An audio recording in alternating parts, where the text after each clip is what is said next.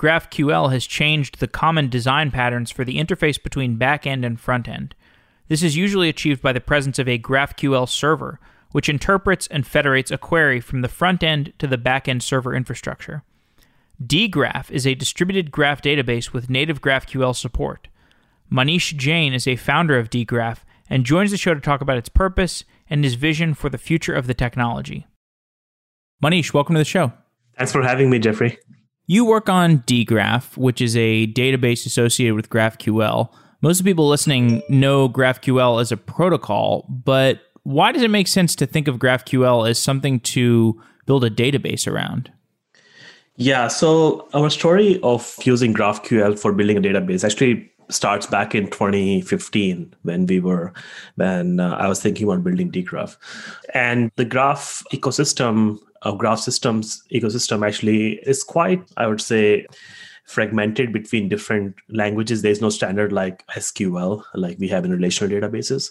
And so you had things like I think Gremlin and Cypher and, and a, a MetaWeb query language and a few other things. And before this, I was working at Google and uh, had a lot of interaction with the MetaWeb folks, which who Google had acquired that company.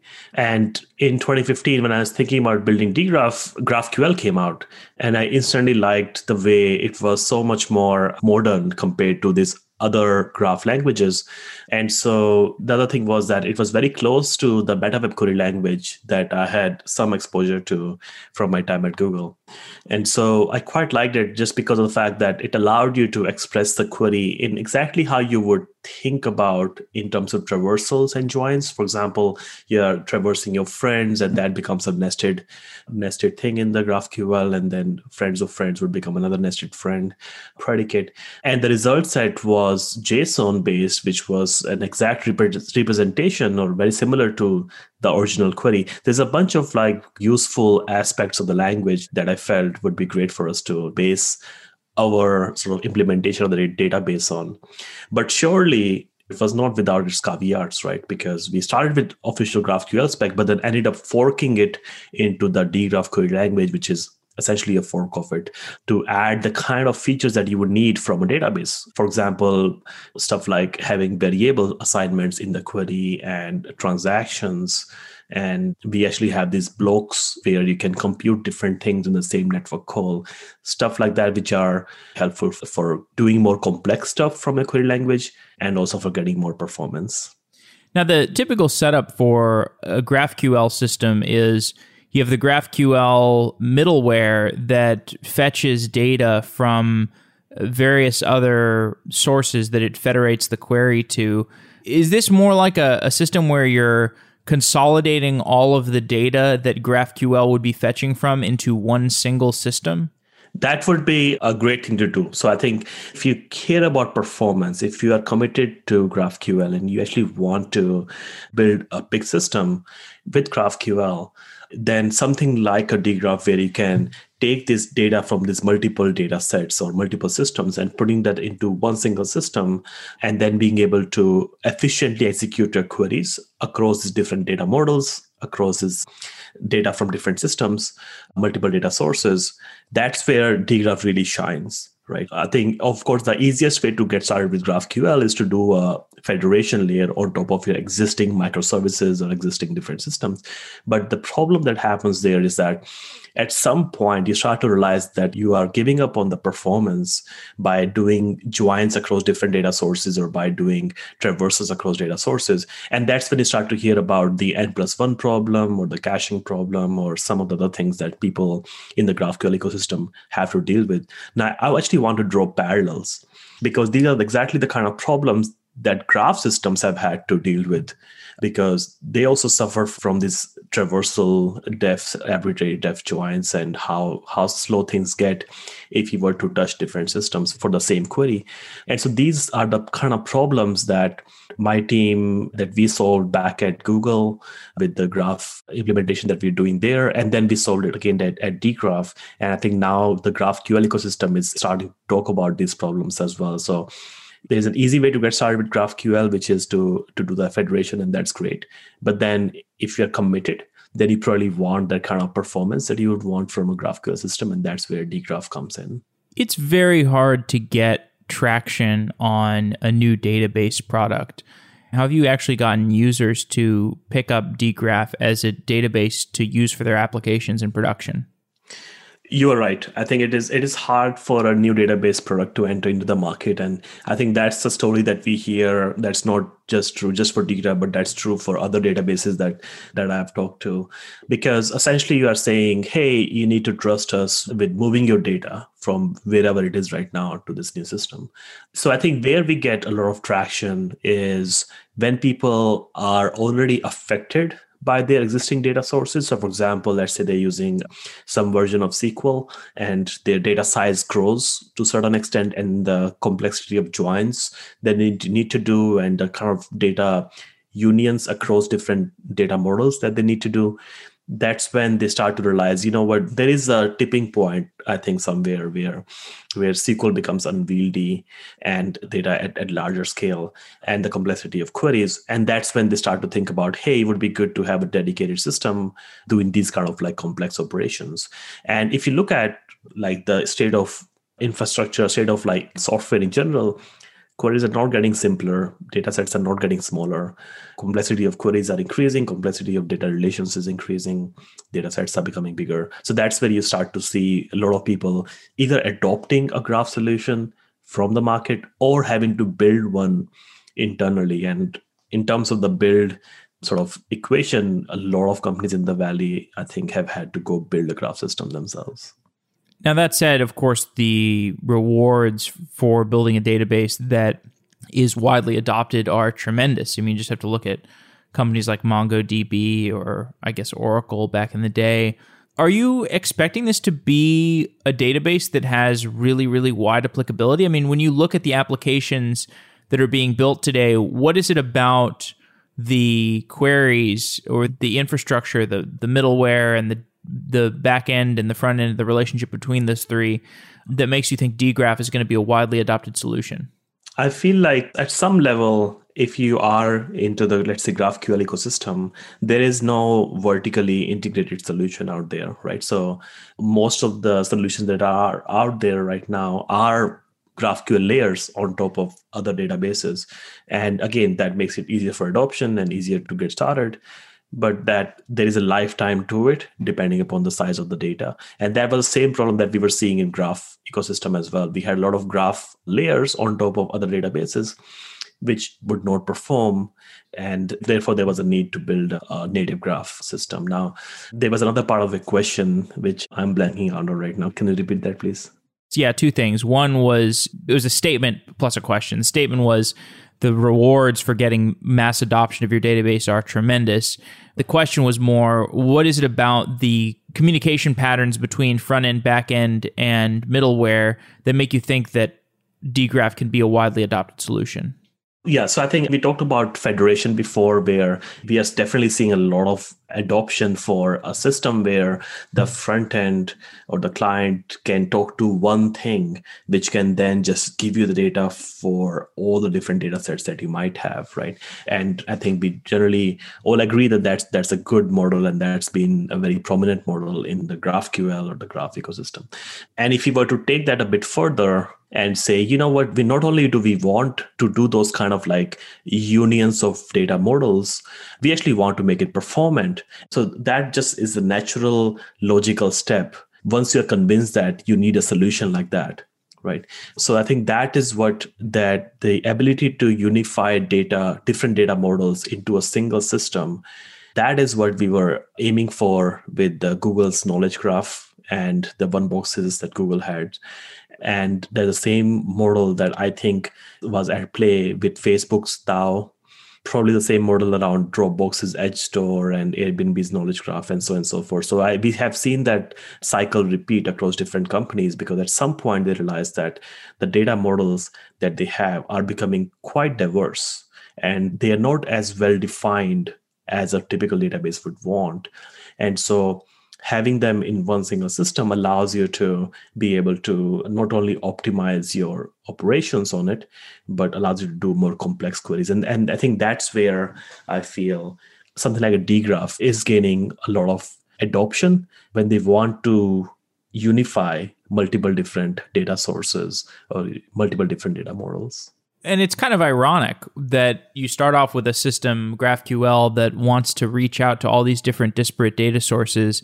And then, you know, if you come full circle to dgraph, you get a system where GraphQL is is just simply the query language against a single database that backs all of these diverse data types in one place. Right. Yeah, I think what that federation is doing is it's making people realize that there is a better way right like if you were to start thinking about hey how would graphql ecosystem look let's say a couple of years from now when people are convinced that you know what like we need to have microservices are great but we need to have one way to be able to talk through all of these things because that just makes it easier for us to to manage our infrastructure. The natural next step is okay let's get the performance. Let's get the ease of deployment stuff like that and that kind of leads you to a vertically integrated solution like dgraph so do you see people if they adopt dgraph they etl all their transactional or all their like other transactional data into dgraph so that they have like a replicated copy of it and just it's more accessible from the dgraph database? Or do you see people just using dgraph as the single source of truth? Is it like a mirror of other databases or is it the single source of truth yeah, so we have seen both the models.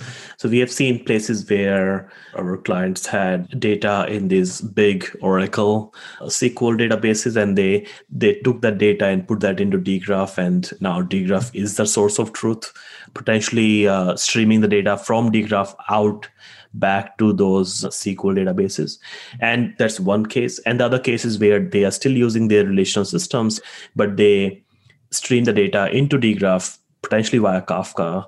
So the data becomes a secondary storage, sort of, where they can run those complex queries and able to, but it's not a source of truth, but it's a secondary storage, allowing you to do more complex operations. So I can kind of see the problem that dgraph can slot into solving. It's like you're in a company where you start to pick up GraphQL. GraphQL starts to be widely used throughout the company, but the GraphQL queries can start to get slow because you have all this federation that needs to go on to query the, the data from the disparate sources. And then the, if the GraphQL queries are on mission critical applications like fetching user data for a profile page, then you don't want that to be slow. So maybe, you know, in order to increase the first round trip time, you can insert dgraph to just be a copy of all the data that that consumes the queries in the exact same way as the GraphQL layer did did previously. Absolutely. Yeah, exactly. And you can make it the secondary copy, but then the way we designed dgraph, we were quite inspired by Spanner. And Spanner, as you might know, is Google's geographically distributed SQL database.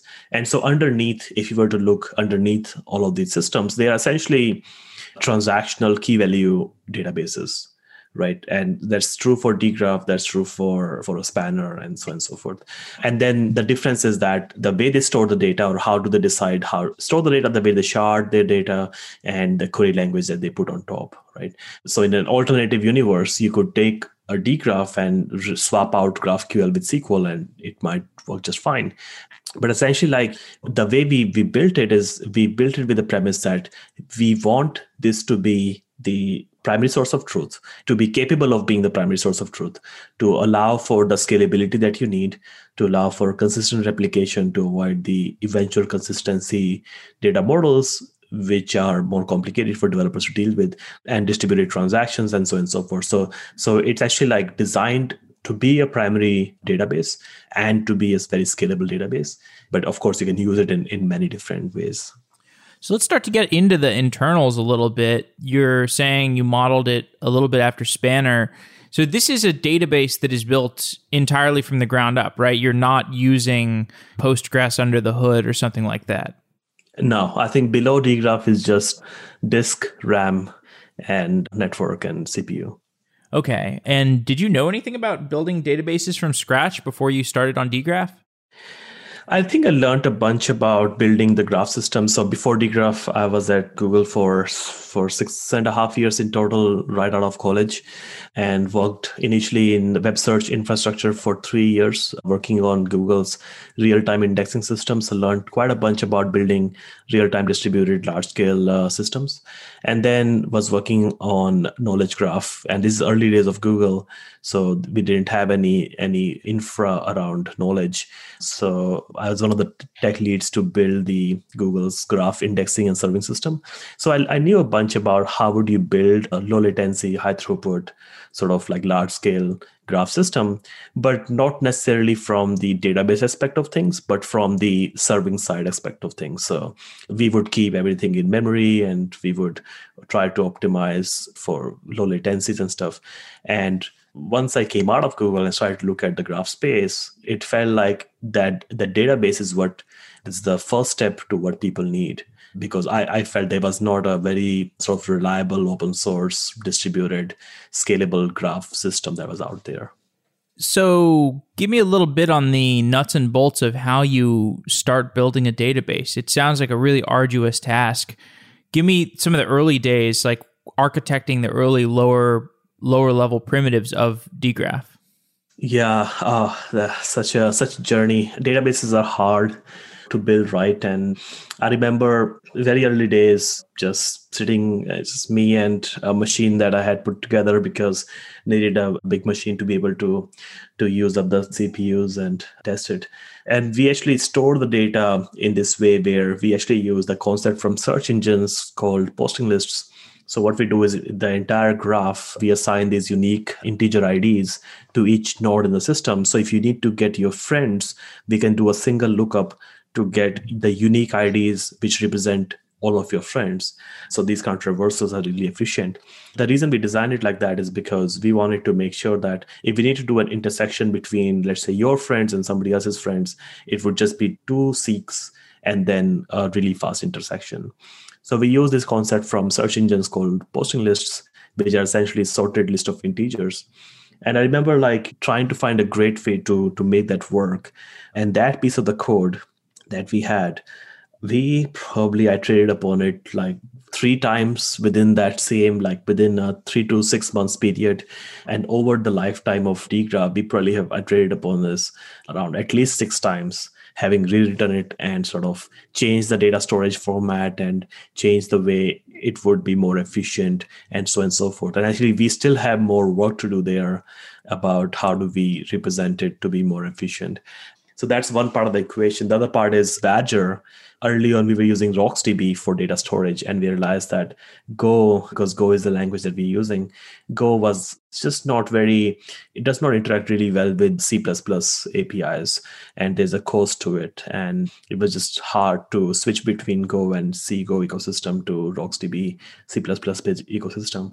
And so we ended up writing Badger, which is a embeddable key value database, which would be a Go replacement for RocksDB. And we spent maybe six months building that. And it turns out the way we were storing the data, we we ended up being uh, faster than RocksDB in certain cases. And that has taken a life of its own. So Badger now is is like 8,000, I think, GitHub stars and quite popular in the Go ecosystem. Similarly, we built like a caching system called uh, Ristretto based upon something that we had in Java. Not to mention Raft and distributed transactions was a very hard piece to get right, particularly with consistent replication. We did Jepsen testing in 2018 and it showed so many issues in our transactional system and that we spent the rest of the year fixing those and and improving those and simplifying the system so one thing we learned is distributed systems are hard and it's just a lot easier to build a single server system than a distributed system. But once distributed system works it's such a delight to look at. Now i, I don't actually know why you wouldn't just try to layer this thing on top of spanner for example. Why wouldn't you just try to build some like query interpretation layer on top of spanner and then just go from there Yeah, so we had that option. We could have used even a SQL, right? We could have used something like a Postgres and had multiple instances of Postgres running and and then layer this on top. The problem there that happens is again, this only affects like heavy users. Like for small users, they won't see a difference, but heavy users, the, the problem that happens is the issue of, of deep traversals and arbitrary depth joins in a distributed system what you want in a distributed graph system particularly but in general distributed system what you want to do is you want to decrease the number of machines that are touched every query. And the problem about traversals is that each traversal adds more data right? And so what you then end up doing is if your data is let's say sharded by nodes or keys then what you will end up doing is that as you go from like first result to let's say 100 results then those 100 results will go from 100 to 1000 results and then you might filter them by age or something and get the 10 so you only got a user only got 10 results at the end but internally you had to expand to 1000 or a million results. And that would end up potentially hitting all of the machines in your cluster in your distributed system. And that's really slow because the more machines you touch the slower the query latency gets. And so we wanted to avoid that by really tightly controlling how we do network calls how many machines we touch and how we do those network mm-hmm. calls. And that was only possible by by controlling the storage because then we can make sure that they don't they're not doing any extra work and by controlling how we store data and how we shard data. And so while it was possible to use some other system to do the storage ultimately the amount of work that would have been required and the kind of results we would have gotten it was better to like just build it from scratch and be able to get those kind of performances that we care about. And i think if you were to like i actually asked myself the same question like why did i not just do a simpler way? And i think knowing what i knew from google that like having a distributed system which was built from scratch was the best way to do it. But if i had not had that experience of scale and and all that stuff then a single server system would have been fine for uh, would have been a very legit way of going about it as well. Are there any low level bugs that you could share from ironing out from the early days? Oh, uh, yeah, so many, so many bugs. I think particularly with again with the distributed system issue, right? And Raft, Raft is such a complex piece of stuff. And I remember we had built this raft. So the way raft works is that you know you let's say you have three machines in your raft cluster and you want to make some changes to the cluster. So you make a proposal and then all of the machines would apply it. All of the machines would would achieve a quorum achieve consensus and then they'll apply it in the same order. So you can think of it raft as a way to serialize deltas across machines. And I remember like writing this early code with Raft, and we were using this library from etcd, and we were still learning about Raft. And we wrote this proposal. The way the code was written was you you make the proposal, and then you wait for it to show up after it has achieved consensus, which seemed like a very very right way to do things, and it worked. Then it we we started to like deploy it, and then we realized that you know what sometimes those proposals just never show up because Raft would just drop them and it, there won't be any errors. There would not be any indication that that happened. And once we realized that, then we had to now work a way by which we will retry after so often if we don't if we don't see it and that then led us to this whole exponential back off system where we had to retry after some time but then that caused other issues around hey now we are retrying so that means that proposal has to be applied multiple times, which slows down the whole operation. And so, as you can see, it, becomes like this rabbit hole where you where you try to solve one thing and then you have to solve like five more things which are caused by that solution. That's what makes distributed systems hard. When did you first start to get production users? Because dgraph was open source from the get-go, we had sort of a bunch of companies who were using dgraph the open source version of dgraph on their own and we would interact with them over our community forums and stuff.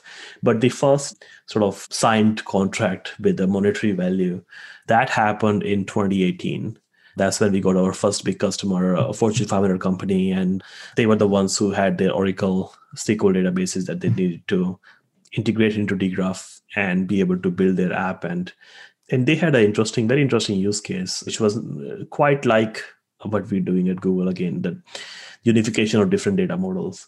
Yeah, so that was the first customer in 2018. So as time has progressed, have there been use cases of dgraph that have shown up that have surprised you? Yes, a few of them. So I think what we see some folks do is they particularly Elasticsearch, I think we hear about because dgraph supported full text search, regular expressions, term term indexing, and geolocation search, even passwords. We have a way by which you can store passwords more safely. So dgraph had all of these things, and and a few users who were using Elasticsearch for full text search, they also wanted to be able to use graphs so that they can do more advanced things. So a bunch of them actually came to us to see if they could use dgraph instead of Elastic. And that's something that we keep on hearing about. Even though Elastic is a search engine, it's, it's not by quality, it's not a database. At least it was not originally designed to be a database. Now I think they might have been tr- transiting towards a database.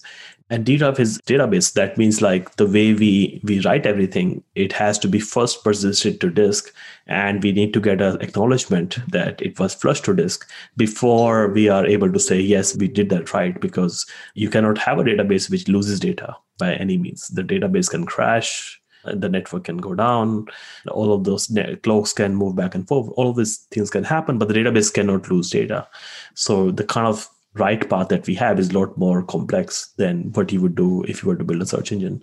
But yeah, we were quite surprised by that. That and we still see a lot of people actually like replacing Elastic with dgraph. That's one. And second one was time series because dgraph actually has date time and it does different kinds of date time indices. We do day based, minute based, second based, hour based, so and so forth. A bunch of people actually use dgraph to store, if not the entirety of the time series data, but at least like chunks of their time series data so that they can do those complex graph queries with the time series data available within dgraph. So these are the two use cases where we were like, we felt like this was sort of not what we had originally thought about, but were pretty pleasant surprises. You mentioned this pattern where people stream another database into dgraph and then stream the data from dgraph back out into the other database. What's the latency like on that streaming? Is it a big issue for eventual consistency? I think that part generally we are not very deeply involved there because that's something that the users typically do at their end. So they would probably be using a kafka stream to input data to dgraph and they might be taking sort of exports from dgraph to put it back into their into the systems. So officially speaking we haven't yet launched the change data capture which is one of the requests that we have one of the features that we have in the roadmap. Though our graphql solution actually has subscriptions by which you can subscribe to a query and get updates from it that kind of helps. But yeah because dgraph doesn't have an official way to do this it's hard for us to to comment. It's hard for me to comment. But when we do add that, the way our subscriptions work, and because we already have that code internally, it's pretty instantaneous. So the moment we write to Badger, which is the database that we use for writing to disk, the moment we write to Badger, at the same time we send out signals, we send out that data over to any subscriber who might be who might want to listen to it, which means that the delay should be very uh, minimal. Are there any tough lessons you've learned about architecting a database, like mistakes you've made that you had to go in and completely re-architect parts of it? Oh yeah, absolutely. And, and the, the distributed transactional system with consistent replication, that was a very hard one for us to get right because we couldn't find a paper on it which would describe that. So first of all, graph systems in general don't have there is no industry written paper right? For example spanner has a paper written by by google then mongodb and others they were inspired i think by Bigtables. and so there was a bunch of papers that you can base your architecture upon but for graphs we didn't have that. So that had its own challenges on on how we build things. But then but then distributed transactions with consistent replication the way we had to devise it, we read papers from HBase, from Percolator, from other places, but nothing came close to what would fit in our use case. And so we ended up devising a new way to do transactions. And in doing so, I think the first iterations of it were quite complicated. And because of that, when we did the Jepsen test, we realized that we were seeing these lots of edge cases where, where our transactions were failing. So, one thing that we learned while solving that is to make a distributed system run like a clockwork, which means it's very predictable in what it's going to do. If you're seeing a distributed system and you see an, see an event, then you should be able to almost predict what the next events are going to be. And by applying that principle in how we do operations in the database, in how we design it, we were able to really simplify the operation of the database and also be able to debug for edge cases and avoid those edge cases in the first place. So making the distributed system run like clockwork is a principle that we have, and we really like try to think about it every time we design something. That's one part of the equation. So what about going to market with a database? Any lessons there you've learned? I think with the database, the go to market is again, I think you need to figure out where the right adoption is right? And just to give you an example when go was was written the original idea for go was that a bunch of c++ programmers are going to switch over to go. But what they realized after having launched it is that it was the python programmers who were switching over to go right? It was completely not what they expected. And so with the database as well it's important to understand where is the actual pain point where it makes sense for somebody to give up what they have and learning that they might already have and adopt this new solution which is at such a core of their technology right? Where if, if that solution fails everything above it fails because database is literally at the bottom of, of the entire stack. And if the database goes down nothing else would work right? So that pain point has to be really clear and then you can go target those those potential use cases and potential customers who actually have that pain point. So I think one thing that we realized for ourselves is that it is slightly harder for average sort of like a one or two person developer to switch away from Postgres because they are very used to it and they like it and their friends are on it, so and so forth. But then as they start to grow their data sets and they start to have different data models and they start to do joins, then the complexity of it grows pretty rapidly because then they need to do data denormalization, copying of data to different tables to avoid the cost of joins and so on and so forth. And that's where we we started to like focus on more and see how we could solve those issues. So each database, if you look in the history, each database had a very specific case that they went after you know mongodb made it easy for people to do json. Influx is very specific about time series. Elastic was about about search and so on and so forth. So so i think that use case has to be clear.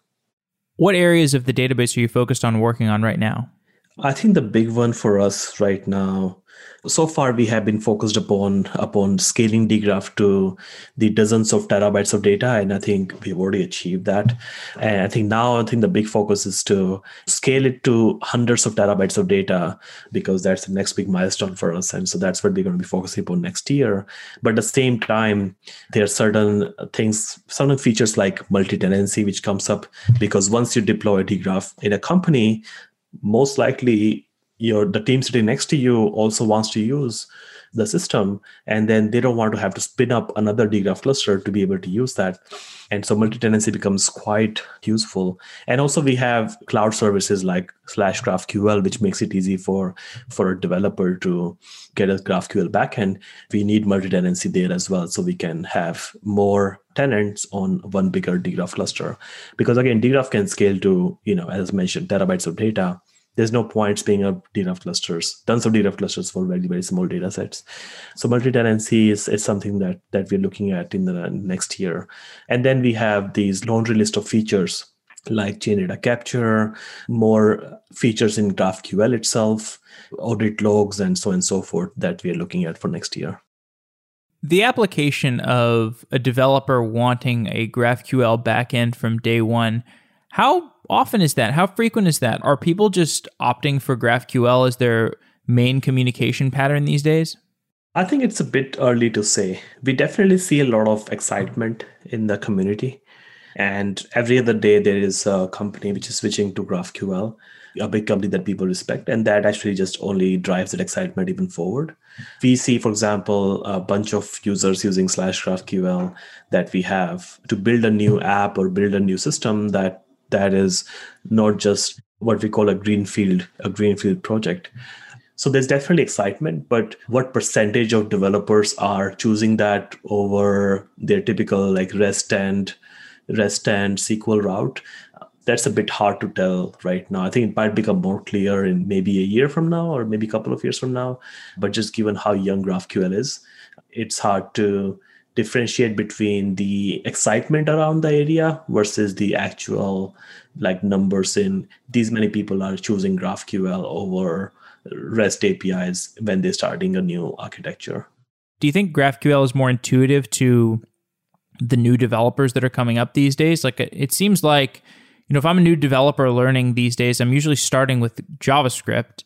And what kinds of queries am I going to make? Well, I'm going to make queries that look like JSON. So probably I'm I'm going to be making GraphQL style queries. I think it's absolutely a lot more intuitive because also, I mean, the other part of the equation is that developers are, are, iterating, right? When they are building something, they don't yet know all the things that they would need. You know, there was a time when people would start and create these waterfall diagrams and try to figure out all the things that they need up front, but that's not how we operate in software development today. Today is all about agile, and you go build that MVP, and then you trade upon it, and you trade upon it, and you trade upon it right? And so that kind of development system, GraphQL is able to do that very well, right? So you can go, you can modify, and you can differentiate between your backend, which is implementing GraphQL, and your front end, which is consuming GraphQL. You can have sort of, sort of like a testing layer in between, which can differentiate that so you can your front end development can be quite separated out from your back end development so i think i think it's very intuitive for a consumer of GraphQL. It is not as intuitive, I would say, for the developer of the GraphQL backend. I think the developer of GraphQL backend, honestly, I feel it would be harder for them to build those APIs. But the consumer, it's going to be extremely convenient for them because they can see the introspection, they can get their query auto completion automatically. They can change their queries to just give me a bit more data or a bit less data and so on and so forth. So great for front end, not as easy for the back end developer. Let's go through the life cycle of a transaction on a dgraph database. So let's say I'm a developer, I issue a query from the front end, you know, it hits the the dgraph server. What's the life cycle of a query being processed? Yeah, that's a great question. So so the way it works is that you can hit let's think about a, a, typical architecture. So if you want high availability cluster and dgraph is fault tolerant, so if you want high availability cluster, you would have three what we call zeros and three alphas. So zeros are managers and alphas are the data data holders. And so you can hit any of the alphas to do your queries and alphas are distributed among groups so each group is a replica with all the members of a group are replicas of each other and then different groups are data sharded across groups, right? So group one would have, let's say, half the data, group two would have half the data, group three would have, if you had group three, they would all have one third of the data and so on and so forth. So you can hit any of the alphas for your, in this case, let's say a write or a query. And so what we would do is as you hit one of the alphas, it's, it's going to talk to the zero and get a timestamp. And this is for those instantly synchronous query results. If you want eventual consistency, it can use a timestamp that's already present on the alpha, which will give you eventual consistency. But for the default mode of dgraph, which is very strict consistency, it's going to go ask zero for a timestamp. Once it has a timestamp, then it's going to figure out how does it need to serve this query. So it's going to figure out which alphas, which alpha groups have what kind of data. It sort of knows that already is going to look at the query and figure out how does it need to divide up that query into smaller tasks. And then it's going to shoot out those tasks over to different alpha groups. And part of it it might be able to serve locally based upon the data that it, that it already has. So for all of these tasks they all have the timestamp. So each of the tasks will land on the corresponding alpha. They will look at the timestamp and they're going to see, hey, am I up to date with this timestamp that I have? And each of these alphas are actually getting updates from zero about where zero is at with respect to the timestamp. So you can think of timestamp as a way for each alpha to know, like, how far ahead am I, right? So the alpha would look at what timestamp it has and would look at what timestamp the query wants. And if what it has is, if it's ahead of what the query wants, it's going to service that query. If it is behind that, it's going to wait until it gets ahead and then service that right? And so that allows us to get the latest data that is in the system, also without having too much complexity of metadata transmission. All you need is that timestamp, right? Now, that's one way the query would run. And then what will happen is you did one step of the query, then let's say you need to now go deeper, you need to do more traversals. Query results will be sent back to the original alpha. We will again generate list of UIDs that we might need to expand on and shoot that next task over to whichever alpha is, is relevant and get the results back and so on and so forth. What will happen is that we'll divide up this query into many small tasks which can be executed concurrently. And then once the result comes back, we would recreate the next task that needs to be executed and go for it. Now that's where the interesting part lies in how we solve the n plus one problem is that if we actually have, let's say, a thousand UIDs which came back from one task, now we would not bombard like five alphas with those thousand UIDs. Instead, we're going to have a bigger payload that will be sent out to the relevant alpha in a single network call. And if that alpha is not responding back within a given set of time, let's say a second, then it's going to shoot that same payload to a replica. So that ways we can make sure that even if some alpha has a hiccup, we can still achieve low latency by using the replicas to do the same work. And that's the insight that by the way google uses in their in their serving system of this shooting the query to a replica in case the prime in case one of the first one is not responding. So dgraph does that as well and that that really like works great for us because at any point of time you can assume that in a real world cluster some machine is having a hiccup. You need to keep that into account while you execute the queries to get the lowest latency that's a great walkthrough. So, can you explain in a little more detail how data is spread out among different servers in a dgraph cluster? Is it, I mean, do you just use the same sharding scheme as a spanner? No. So, in other databases, typically you would shard by equivalent of nodes. So if you were to think about a graph, you would say, well, I have the overall there's like let's say 5 million people in this graph. So I'm going to distribute these 5 million people or 5 million entities across the different um, servers so that each each each server uh, or each entity then fully contains the data that that entity has. That's how you would typically design it and that's how i see it designed in a bunch of places but that's not how we do it in dgraph in dgraph what we do is we would say these are the quote unquote predicates or relationships that an entity can have with other entities or values. And we will have this list of predicates. So for example, your name could be a predicate, your friend is a predicate, your age is a predicate, your school, your date of birth, etc. All of these would be predicates. And then we we would spread these predicates out across the cluster then what that lets us do is that if you just need your friends of friends then we have exactly one server to go to to get all the friend queries executed.